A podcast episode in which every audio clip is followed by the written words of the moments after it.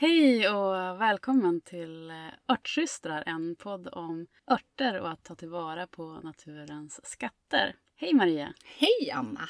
Idag så ska vi prata om vilka fem örter som är de mest användbara. Ja, försöka hitta och komma överens. Ja, alltså jag vet en helt galen frågeställning. Det är jag som har hittat på det här. Och bakgrunden är det att jag håller på att bygga en, en nybörjarkurs som ska handla om hur man gör de här grundläggande, hur man gör de här grundläggande örtprodukterna som örtolja, salva, tinktur. Och där vi verkligen går på djupet och man får möjlighet att ställa alla, alla de här dumma frågorna man har och verkligen lära sig eh, hur man gör. Och då i den här kursen så vill jag ju att, naturligtvis att vi jobbar med en ört för varje modul. Och när jag gör någonting så vill jag, har jag ju lite så här att jag, jag vill ju alltid göra det så bra som möjligt. Så min tanke var att ja, men jag vill ju välja ut liksom de fem mest användbara örterna och applicera dem i de här olika momenten i kursen.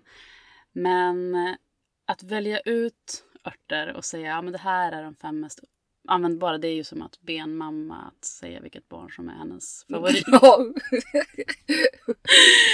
så men jag tror ändå att det är ändå så här, jag vet att, att vi säger ju det gång på gång. Börja, börja med en och, jobba sen vidare. Så att jag vet ändå att det är ett bra stöd för nybörjare att inte ge dem förslag på det här kan du göra med tio olika örter. Utan säga att ja, men den, här, den här är bra. För gör du en tinktur på den här örten till exempel så kan du använda den ur flera olika perspektiv. Och att man i slutändan av kursen eh, då har gjort användbara örtpreparationer och inte bara liksom en tinktur som bara kan användas till en sak utan som man kan ha i olika situationer. Så eh, jag, jag har liksom hållit på att gå och fundera på det här under en längre period. Sen som alltid så landade jag i att nej men jag får ju fråga Maria ja. helt enkelt.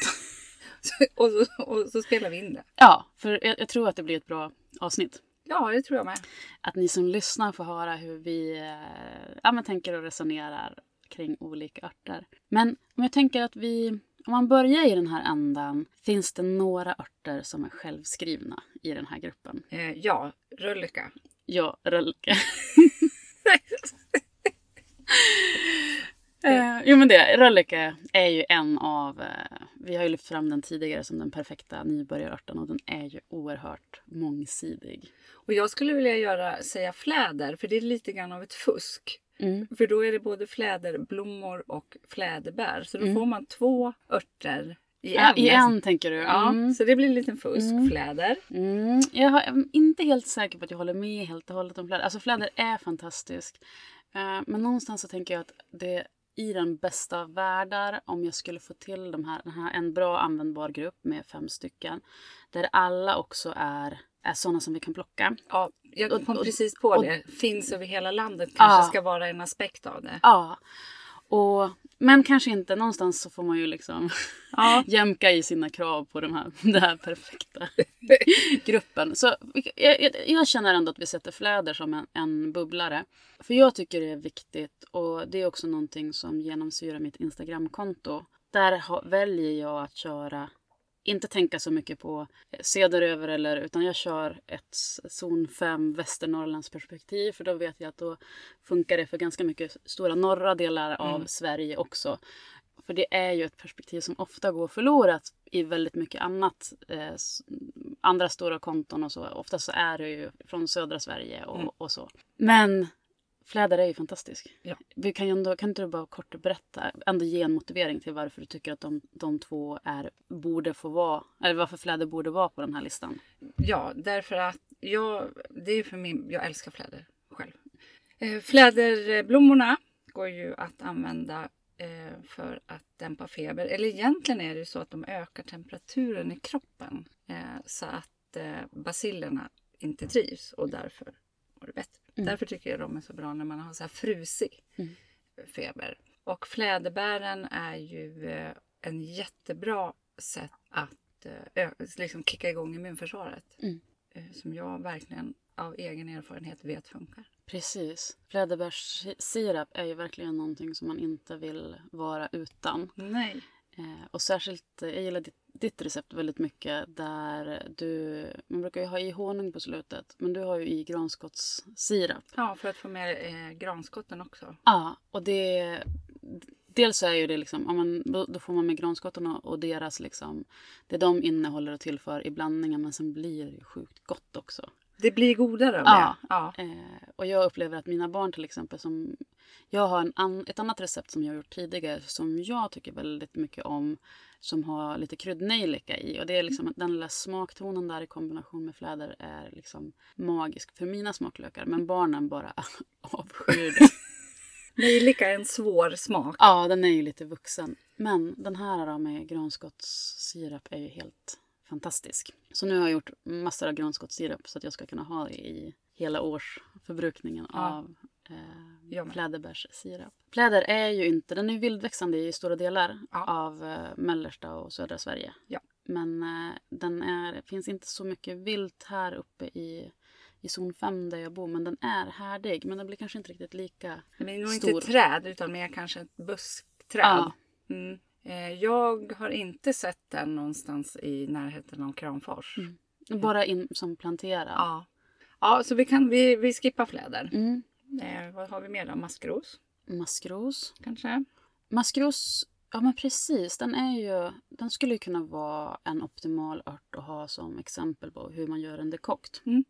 Och maskros är ju en ört som där roten hjälper till att eh, stötta levern och få, den, få matsmältningssystemet att funka optimalt. Det är ju så att väldigt många av de, av de välfärdssjukdomar som många av oss sliter med har ju ofta en koppling till levern ur ett örtmedicinskt perspektiv. Yes. Så maskros är ju verkligen en, en ört. Som, alltså det är en sån där som jag skulle ta med mig om jag var tvungen att flyga. Eller, Ja, ja, ja. Eller även om det växer överallt. Men alltså det är en jätteviktig Mm. ört eh, för mig. Mm. Jag tänker också blodrot. Ja. Den lilla gula fina blomman med den stora roten. Potentiella, potenta roten. Och, som, och den har vi pratat om massor av gånger i podden. Ja. Och det är så kul för jag ser nu på Instagram så är det jättemånga som är ute och letar efter den och Mm. att liksom det, det är verkligen eh, många som har fått upp ögonen. Eh, många har säkert haft koll på den sedan innan också. Men att den är en sån himla bra, bra ört att ha i gömmorna. Och den är ju ett jättebra tinktur Mm. eh, som en, en ört för att göra en, en tinktur. För Ja. det är nästan smidigast att ha den i den formen. ja, absolut. För att det, ja. För den, man kan ju göra en, en dekokt på den också. ja, för där tänker jag ju, den är, har ju, eh, då har den ju också den stoppande effekten om du har eh, lös magen. Mm. Men jag har aldrig använt den för det. Nej, precis. För den, när man använder det man oftast använder blodrot till är ju liksom i akuta situationer när man behöver liksom få förs- försluta ett, ett, ett skärsår eller eh, jag använder den mycket i om jag har blåsor eller tandvärk. Mm. Eh, den är fantastisk i munnen eh, för Att dra ihop. att dra ihop och även när man läser om den så, så sägs det främst att den har de här vällande, sammandragande egenskaperna. Men jag upplever också att den är lite, att den hjälper till att få inflammationen att lägga sig på min visdomstand som Mm. bråkar ibland. Att det är ju liksom inte bara Att den drar ihop drar sig. ihop. Nej. Nej. Så, så den är ju, den vill man ju ha som, som tinktur i de fallen. För att i ett sånt läge att ställa sig och koka en, en dekokt. För dig som är en ny lyssnare och som inte har koll på, på de här begreppen så är ju en dekokt är ju som ett, som ett örtte fast i för grova växtdelar så måste man koka dem eller sjuda dem under lock i 20 minuter för att de ska lösa ut alla ämnena. Ja, eh, så det gäller för rötter. Alla rötter utom läkevänderot. Mm. Som inte ska göras av med. Nej, precis. Den är den, den, liksom det här gyllene undantaget. Och jag tycker att det är så fint hur örterna, om vi bara liksom är uppmärksam på dem så talar de om för oss hur de vill bli hanterade. För att eh, när man skördar läkevänderot, valeriana, så blir man ju så förvånad över de här rötterna för de är ju så mjuka och de är nästan snarare som en stjälk än en rot. Ja, Så man kan nästan förstå det Ja, att, att man ska behandla den på ett annat sätt. Ja. Men borde inte den vara med också? Läkarvänderot? Mm, Ja, ja. Eh, egentligen, för den är ju just, den är så fantastisk. Eh, man kan använda den som en sömnört, det här har vi ju pratat om Mm. tidigare. Eh, så om du vill, vill du veta mer om Valeriana läkarvänderot så lyssna på, på de, de första avsnitten. Mm. Vi kan skriva, vi kan göra en eh, hänvisning i eh, avsnittsbeskrivningen. Beskrivningen. Vilket avsnitt Vilket är avsnitt Mm. är där du kan lyssna om blodrot och, och läkarvänderot. För det blir bara tråkigt upprepande om vi Ja. drar det här igen. Men det som gör att jag inte ser den som självklar på den här listan. Och jag, jag har, driver också en medlemstjänst eh, där vi nu under sommarhalvåret varje vecka får medlemmarna ett skördetips på en ört som de kan gå ut och skörda här och nu som är redo att skördas. Och där har jag inte heller med läkevänderot trots att den är vildväxande. Och det är för att den är en flockblommig blomma som kan eh, sammanblandas Ja, med kan vissa andra arter som faktiskt är giftiga. Har man koll på vad man gör så är det, om man läser en flora noggrant och liksom, ja, man kollar upp så, så är det ingen fara. Men, men, men man kan sammanblanda dem och alla är ju inte lika vana vid att eh, ha koll på växter. Jag så, håller med. Så, I- där, ja. så tror jag att man, där tycker jag att man behöver vara lite försiktig och därför så känner jag att nja, Vi väntar med den. ja, lite så. Mm. Vilket är synd, för samtidigt så är ju den en, en, ehm, en fantastisk... En av de få örterna som har rogivande, lugnande egenskaper, stöttar sömnen, som också finns vilt. Det finns ju Mm. inte jättemycket vilda sömnörter. Nej. Men läkevänderot är ju en av dem. Ja, och jag tycker den har en otroligt smärtlindrande effekt. Mm. Den är liksom... Den, den hjälper till att lossa spänningar Mm. i kroppen på ett fantastiskt sätt. Ja, vi skippar den. Ni hör ju liksom hur... Det här är ju liksom... Helt Det är omöjligt. som en plåga. Ja. Men alltså, eh, är kravet att det ska vara vildväxande eller kan man ändå gå in liksom I trädgård. i trädgården? Ja, jag, jag, jag hör ju att du är på väg mot ringblomman här. Ja. ja jag vet. eh, ja, men det känns ju som att i en sån här kurs så, alltså ringblomman känns ju som att den ska vara den, eh, självskriven. Man skulle kunna argumentera Ringblomman är känd för sina hudvårdande egenskaper och det har ju röllikan också. Så man skulle kunna tänka att ja, men det där kan man få. Man kan ju göra en fantastisk eh, örtolja och göra en fin salva på röllika. Men ringblomman har ju också liksom en läkande egenskap Ja. invärtes. Ja, och det Och här, slemhinnor. Precis.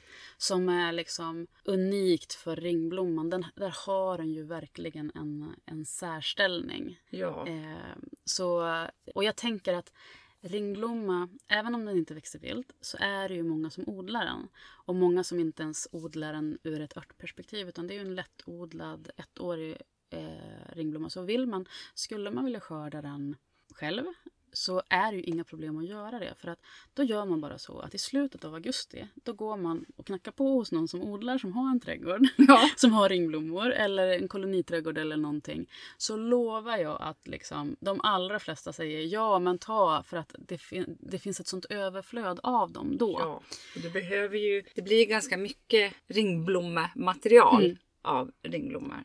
Ja, och även om man mm, som vi odlare för att skörda det så får man ju ligga i Mm. eh, för att hinna med för de går ju över och, och blir- bildar fröställningar ganska snabbt. Ja. Så den känns ju också som en självskriven på den listan. Så då har vi vi har rölleka, vi har maskros, Mm. vi har ringblomma. De Mm. är vi ganska eniga om. Ja. Ni hör ju, vi har ju inte många. Nej, nu, nu har vi inte mycket att spela på. Sen, sen pratade vi ju om blodroten. Ja.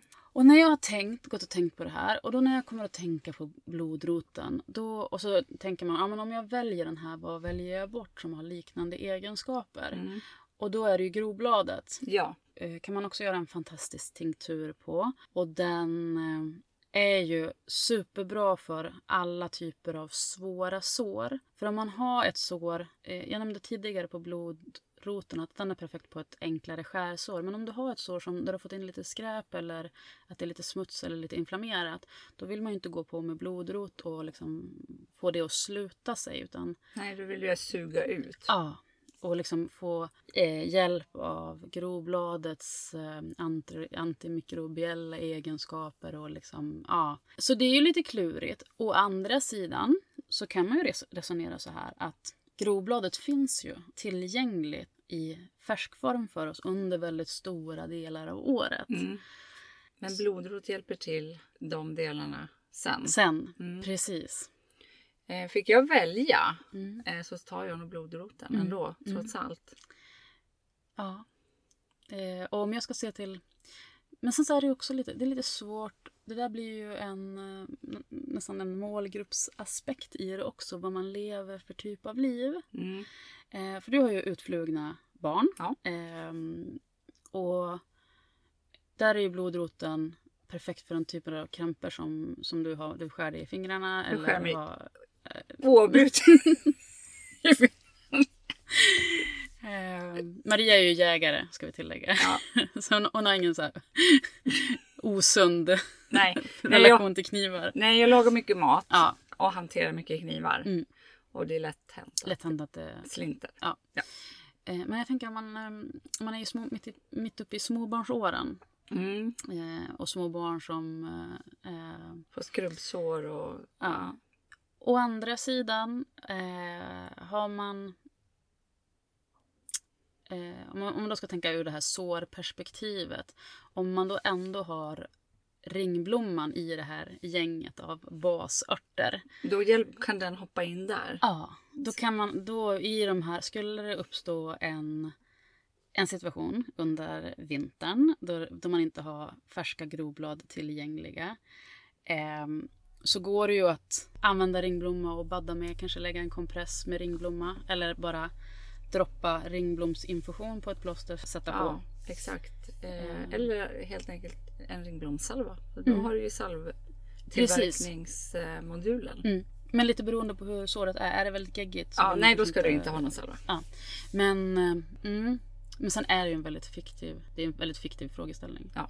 Eh, så det är inget som hindrar att man utöver de här fem örterna även har andra. Nej, nej, nej. Ehm, så ja, men vad bra. Då har vi, då har vi faktiskt enats om rölleka, maskros, ringblomma och blodrot. Ja. Och, och konstaterat att i det här fallet så får faktiskt grobladet stå tillbaka. Då har vi ja. en kvar. En kvar. Nässla. Ja. Måste det bli då. Ja. ja, men jag sa ju det till dig tidigare i morse att vi har ju umgåtts i tre dagar och vi börjar nästan... Ja, men vi fyller i varandras meningar. Ja. vi är liksom så himla synkade. Nässla. Ja, men precis. Den eh, femte örten. Det måste bli det. Ja, alltså det, precis. För den är ju lite som rölleka. Vi hade kunnat nämna den direkt. För det känner jag också när jag hade, jag hade ju den som månadens ört i juni månad mm. tror jag. Och då när man liksom skriver om den, berättar om den så liksom blir det ju så tydligt, även fast jag visste det innan, att den är så fantastisk. Den är så mångsidig. Den är ett sånt himla bra stöd för oss. Mm, helt klart. Och jag tänker att den skulle kunna vara ett eh, jättebra exempel på hur man kan göra, att använda den som en bas för att göra en örtvinäger. Mm. Och en ört, örtvinäger är ju som en variant på tinktur. Så man kan göra en örtvinäger för att slippa alkoholen i en tinktur. Precis. Men den är också särskilt bra att göra för de här örterna som är eh, näringsrika. Precis, för då blir det mat. Precis. Och att den, jag är inte helt säker på att det stämmer, men jag har för mig att jag har läst att vinägern har bättre kapacitet att lösa ut mineralerna mm. eh, än vad spriten har. Ja.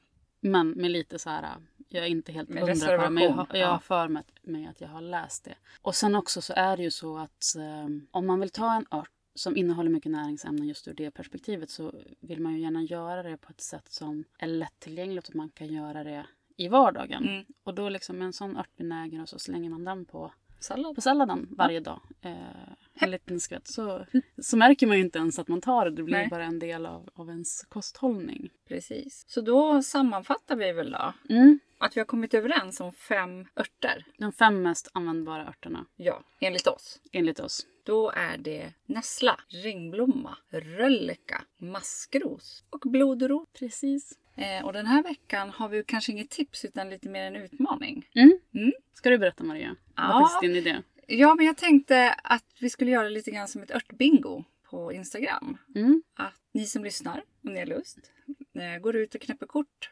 på örterna. Eh, Mm. som vi de här fem. Precis, leta rätt på dem. Leta rätt på dem.